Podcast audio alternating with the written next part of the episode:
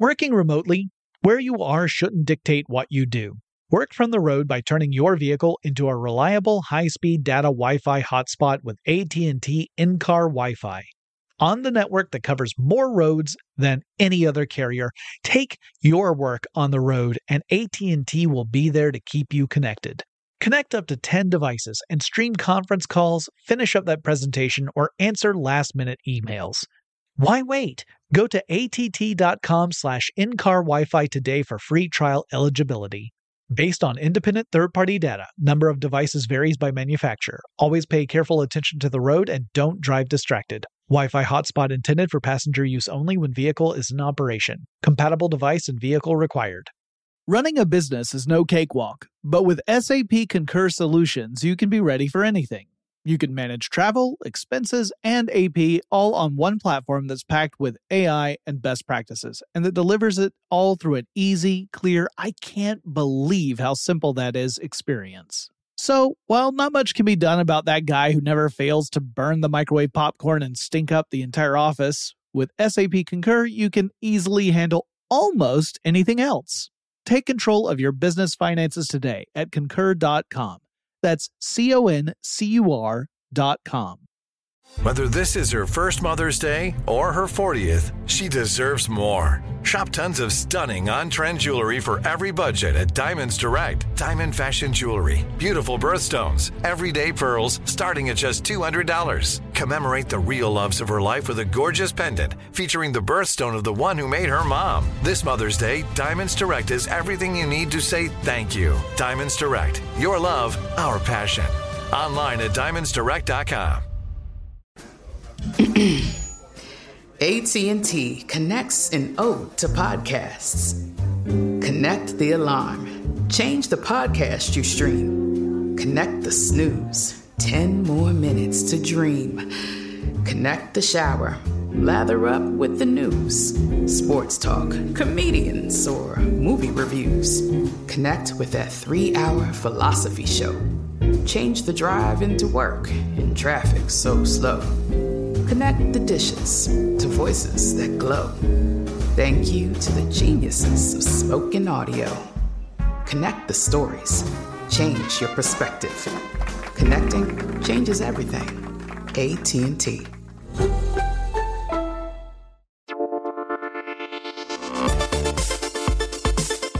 Welcome to Tech Stuff, a production from iHeartRadio.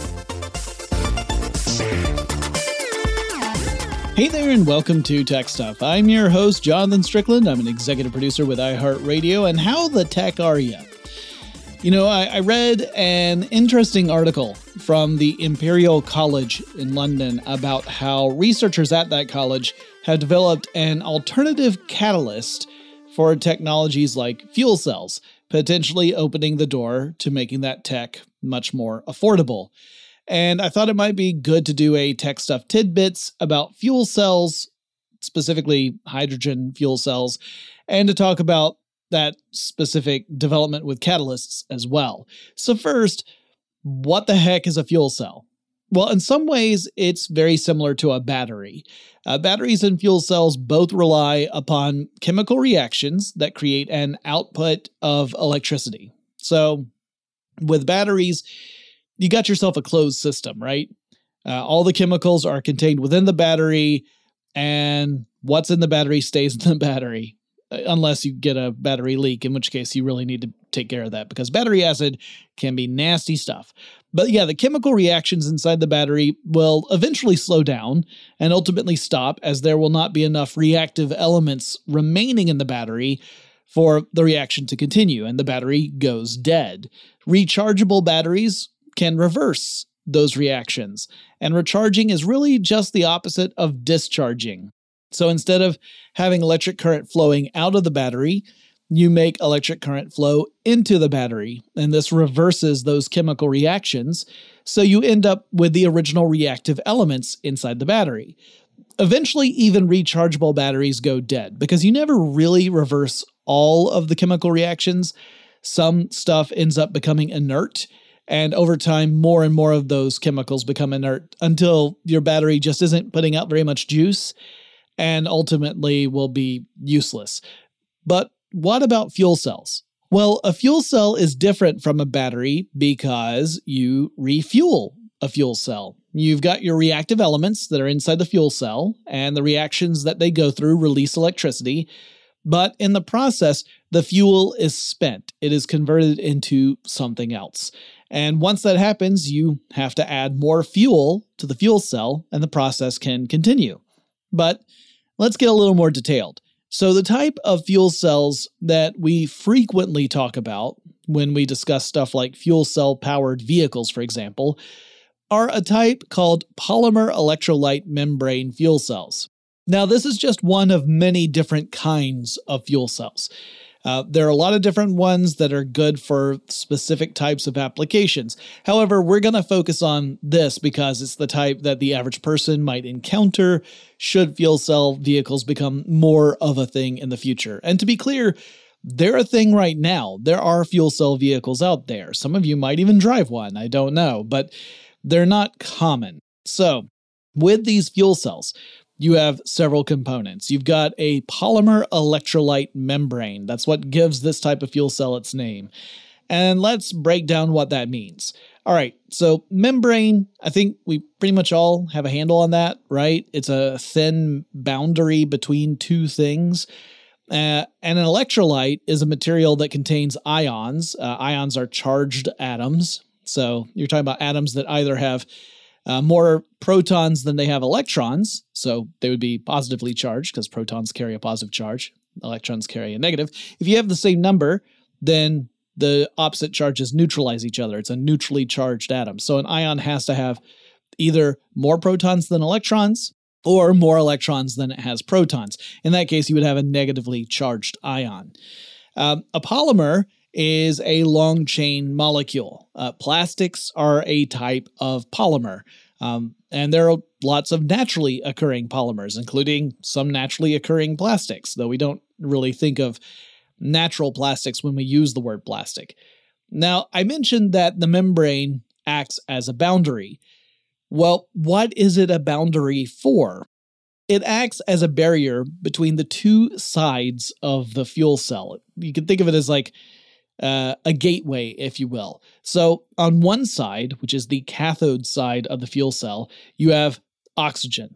On the other side, the anode side of the fuel cell, you have hydrogen. Hydrogen happens to be the most plentiful element in our universe. However, it's also highly reactive.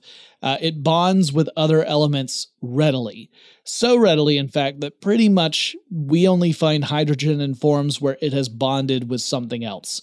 So when hydrogen bonds with oxygen, we get water, H2O, you know, two hydrogen atoms and an oxygen atom, and then things get all splishy splashy. So in a fuel cell, the hydrogen, quote unquote, wants to bond with the oxygen and form water, but you've got this pesky membrane that acts kind of like a bouncer in a club. And uh, this bouncer doesn't want any neutral, glum hydrogen atoms coming in. You know, a hydrogen atom, a standard hydrogen atom, consists of a single proton and a single electron. Well, that's positive and negative charge, cancels each other out. You got a neutrally charged atom. The membrane's like, sorry, we only want positive folks in here, so you can't come in. And the bouncer definitely doesn't want any negative Nancy's coming in, so no negativity. So the only way it will let a hydrogen atom pass through the membrane is if the hydrogen atom chucks its one electron and becomes a hydrogen ion, also known as a proton. Because again, a hydrogen atom is it consists of a single proton and a single electron. So if a hydrogen atom gets rid of its electron, it is a hydrogen ion, it's also a proton. Now, once it is free of its electron, the hydrogen atom can just waltz right on by the bouncer and pass over to the oxygen side. Uh, we, we will just call that club oxygen on the other side of the membrane. But here's the thing chucking an electron isn't so simple, right? Like, typically, we would have to pour energy into the system to start stripping electrons away because we would excite an electron so that it would move further out from the nucleus of the atom until you could make it go do something. Uh, so the hydrogen atom cannot just shed an electron all by itself, it needs a catalyst. Now, if you remember from your chemistry, a catalyst is something that facilitates a chemical reaction. The catalyst itself isn't getting like it's not part of the reaction in the sense of it is undergoing a change. It can increase the rate of a chemical reaction without itself undergoing any significant or permanent change. And we'll touch on the catalyst issue in a moment because that's the key of the research I was talking about at the beginning of the episode. So, the hydrogen, with the help of this catalyst, sheds an electron and becomes a proton, a positively charged particle, and then it can pass through the membrane. Now, electrons have a negative charge, and negatively charged particles repel other negatively charged particles. We know this, right? Like charge repels like. Opposite charges attract. So that means the electrons are attracted to the positively charged particles that are on the other side of the membrane. So the electrons, quote unquote, want to get through the membrane and rejoin the positively charged hydrogen ions, aka the protons, on the other side. But that pesky bouncer won't let the electrons through. It will not let that happen. So the electrons are not on the guest list, they aren't allowed inside. But if you were to provide a pathway, like a circuit, for the electrons to pass through so that they could ultimately rejoin the positively charged ions that are on the other side, like they may have to go a much further distance and they might have to do some work, well, they're still going to jump at the chance. So, this is how you make electrons go and power something. You, you have electricity, right? The flow of electrons. And then uh, ultimately, they can make their way over to club oxygen. They're just going through like a side door as opposed to the front door. And this is how fuel cells supply electricity. Uh, although we, you know, don't actually use the analogy of a bouncer in a club. So the electrons that have been shed by hydrogen will flow into a circuit and ultimately join up with the oxygen atoms and the hydrogen ions over in club oxygen. Once the electrons get there, well, then they can zip on over to those hydrogen ions, and you have hydrogen atoms mixing with oxygen atoms, so you get water molecules. This means that in one of these fuel cells, your fuel consists of hydrogen and oxygen. Your output is electricity, and your waste is water vapor. And that's one of the big reasons fuel cells come up in discussions of green energy, because they do not produce carbon dioxide or carbon monoxide emissions, at least not if you're using pure hydrogen as fuel. More on that in a bit. So they just produce electricity and water. A, ca- a car that's powered by a fuel cell that's using pure oxygen and pure hydrogen wouldn't give off any emissions other than water vapor. All right. When we come back, I'll get into a little more detail about some of the challenges of fuel cells and explain why they aren't everywhere right now. But first, let's take a quick break. Working remotely, where you are shouldn't dictate what you do. Work from the road by turning your vehicle into a reliable high-speed data Wi-Fi hotspot with AT&T in-car Wi-Fi. On the network that covers more roads than any other carrier, take your work on the road and AT&T will be there to keep you connected. Connect up to 10 devices and stream conference calls, finish up that presentation, or answer last-minute emails. Why wait? Go to att.com slash in-car Wi-Fi today for free trial eligibility. Based on independent third party data, number of devices varies by manufacturer. Always pay careful attention to the road and don't drive distracted. Wi Fi hotspot intended for passenger use only when vehicle is in operation. Compatible device and vehicle required. Running a business is no cakewalk. There is a ton to keep track of employees to keep happy, spending to control, travel to plan, and on top of it all, nobody knows exactly what the future holds. Your finance team always has to be ready to change. But with SAP Concur Solutions, you can be ready for anything. You can manage travel, expenses, and AP all on one platform that's packed with AI and best practices. And that delivers it all through an easy, clear, I can't believe how simple that is experience. And you can finally say goodbye to the costly mistakes and risks that come from manual work and spreadsheets. So, while not much can be done about that guy who never fails to burn the microwave popcorn and stink up the entire office, with SAP Concur, you can easily handle almost anything else. Take control of your business finances today at concur.com. That's C O N C U R.com. Open a limited time 11 month certificate at Kemba Financial Credit Union. At 5.25% APY, it's more than triple the national average, plus, it's a safe and secure way to grow your money. Visit your local branch or kemba.org slash CD for details. Offer expires May 31st, 2024. APY equals annual percentage yield. Restrictions apply. $500 minimum and $250,000 maximum deposit. Advantage status required. Comparison based on bank rate average. Federally insured by NCUA. I'm Katya Adler, host of The Global Story. Over the last 25 years, I've covered conflicts in the Middle East, political and economic crises in Europe, drug cartels in Mexico. Now I'm covering the stories behind the news all over the world in conversation with those who break it.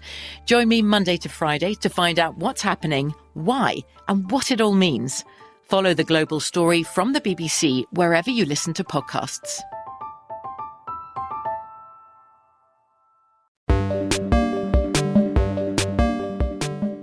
Okay, so fuel cells work. Uh, there are fuel cell vehicles out there today, though there are not a lot of them. So, why aren't fuel cells more popular?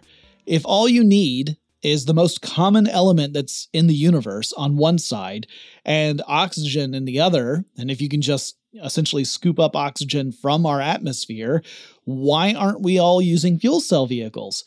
There are a few big reasons, and one is that fuel cells have an ideal operating temperature. Uh, your average polymer electrolyte membrane fuel cell best operates at around 80 degrees Celsius or 176 degrees Fahrenheit, which is pretty toasty, and it means that in really cold regions, it could take a while to warm up the fuel cell to a temperature that's high enough to generate enough electricity to do whatever it is you want to do.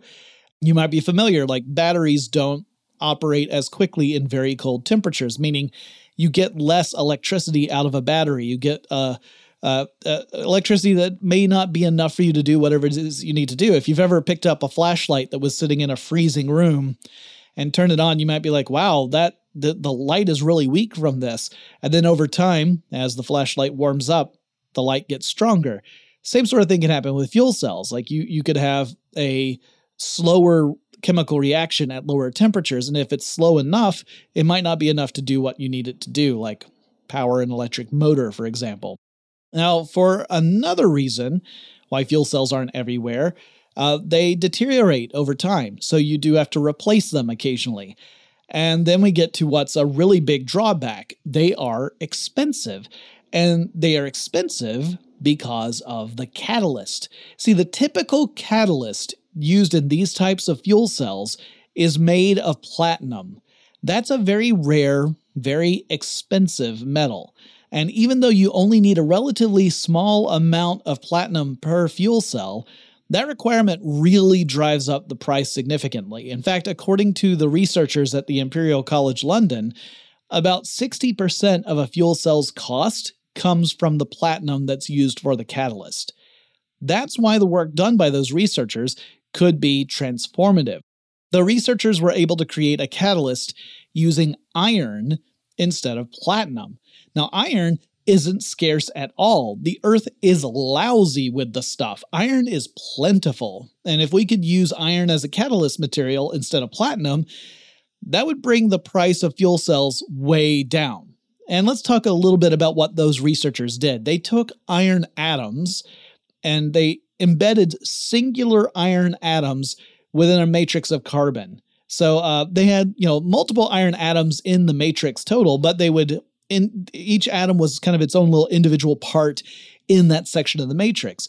This is where we can talk about something that's really interesting, and it's also a little counterintuitive because we're familiar with the way how iron works on Moss, meaning if you've got a whole bunch of iron atoms together, forming, say, a chunk of iron, we know how iron will behave, right? It's on this classic system. However, when you get down to an individual iron atom, you're now diving down to the nanoscale. Actually, you're diving down to the atomic scale, which is even smaller than the nanoscale. Once you start hitting the nanoscale, stuff starts to behave in an entirely different way than the way we are used to it on the macro scale. And it can, in fact, be really bizarre. Um, on the nanoscale, even though you're talking about unimaginably tiny particles, those particles have way more surface area per unit of mass than what you would find at the macro level. And that means that more of the material can come into contact with other stuff uh, by unit of mass.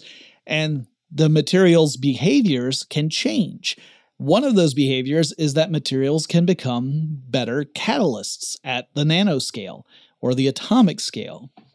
The researcher said that their iron catalyst in a carbon matrix was able to perform as a good substitute for platinum, and that it has performance that is quote unquote approaching platinum.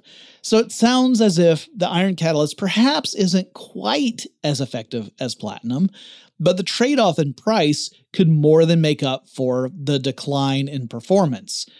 But performance is just one part of the issue. Another one is durability. That's something that the researchers are working on now, trying to make the iron solution as durable as platinum catalysts. Otherwise, you would have to replace the catalyst more frequently, which would eat into the cost savings of iron, right? If you have to replace it more frequently than you would with a platinum catalyst, then the benefits start to that that get that that span of benefits begins to narrow, I guess is what I'm trying to say. Plus, it becomes a hassle if you have to frequently get your fuel cells serviced or replaced. Now, if the team can make the iron catalyst stability match that of platinum, the breakthrough could lead to a revolution in fuel cell technology. However, there is still one more thing we have to talk about, and that's hydrogen itself. So, as I mentioned, it's the most plentiful stuff in the universe, but it also tends to bond with other elements really easily. And that's the tricky bit. To get at hydrogen, we typically have to exert energy to do it. We can't just go and collect hydrogen, pure hydrogen on its own. It's almost always bonded to something else. So we have to find a way to break those chemical bonds that hold hydrogen to whatever it happens to be bonded with. Well, when you start to look at fuel cells from an energy ecosystem point of view, you have to start asking tough questions like do you have to spend more energy to get the hydrogen than you are getting out of using it in a fuel cell? And how are you getting at the hydrogen? Is it as efficient as it can be? Is it environmentally friendly? Because some of the ways we get hydrogen is definitely not environmentally friendly. In fact, the primary way we get hydrogen is we collect it as a byproduct from natural gas uh, processing, and, and natural gas is a fossil fuel. So, if we assume that that's how we're going to keep getting hydrogen, it means we're presuming that we're going to continue to depend on fossil fuels. And that is an issue, right? It means that we're still doing something that itself is environmentally harmful. We can use hydrogen without breaking those bonds uh, in some forms of hydrocarbon gases, but that would mean that we would actually have emissions beyond just water vapor. It might include carbon monoxide, for example. So, you know, you could have fuel cells that use hydrogen that's in a mixture of something else, like a hydrocarbon gas but you have down downsides to that as well. There are other ways we can get hydrogen that don't involve fossil fuels. One way is just to do what fuel cells do, but in reverse. So remember, with fuel cells, we take hydrogen and oxygen, and using that membrane and a catalyst, we get electricity and water vapor as byproducts of the chemical reaction. But then, if you were to take water and pass an electrical current through the water, you would break the molecular bonds between hydrogen and oxygen, and you would get O2 and H2 gases. But again, that means you have to expend energy in order to release the hydrogen and oxygen. If you're expending the same amount of energy as you would be getting out of the fuel cells, you're not really seeing a benefit here. Really, you're just shifting where the, the load is. One way to approach this is by using renewable energy sources to create the electrical current you need to break those molecular bonds in a process that's called electrolysis. Anyway, harvesting hydrogen presents its own big challenges. Yes, the use of hydrogen in fuel cells is clean energy, but getting at the hydrogen might not be so clean. there's always a catch. Still, with the possibility of fuel cells becoming more economically feasible, that could encourage more R&D into how we can collect hydrogen in a more environmentally conscious way. And who knows, maybe we'll get that hydrogen economy that folks were talking about nearly 20 years ago. And that's it for Tech Stuff Tidbits. Hope you enjoyed this. I'll talk to you again really soon. Tech Stuff is an iHeartRadio production. For more podcasts from iHeartRadio, visit the iHeartRadio app, Apple Podcasts, or wherever you listen to your favorite shows. Running a business is no cakewalk, but with SAP Concur Solutions, you can be ready for anything. You can manage travel, expenses, and AP all on one platform that's packed with AI and best practices, and that delivers it all through an easy, clear, I can't believe how simple that is experience. So, while not much can be done about that guy who never fails to burn the microwave popcorn and stink up the entire office, with SAP Concur, you can easily handle almost anything else. Take control of your business finances today at concur.com. That's C O N C U R dot com. Open a limited time 11 month certificate at Kemba Financial Credit Union. At 5.25% APY, it's more than triple the national average, plus, it's a safe and secure way to grow your money. Visit your local branch or kemba.org slash CD for details. Offer expires May 31st, 2024. APY equals annual percentage yield. Restrictions apply. $500 minimum and $250,000 maximum deposit. Advantage status required. Comparison based on bank rate average. Federally insured by NCUA. I'm Katya Adler, host of The Global Story. Over the last 25 years, I've covered conflicts in the Middle East, political and economic crises in Europe, drug cartels in Mexico. Now I'm covering the stories behind the news all over the world in conversation with those who break it. Join me Monday to Friday to find out what's happening, why, and what it all means. Follow The Global Story from the BBC wherever you listen to podcasts.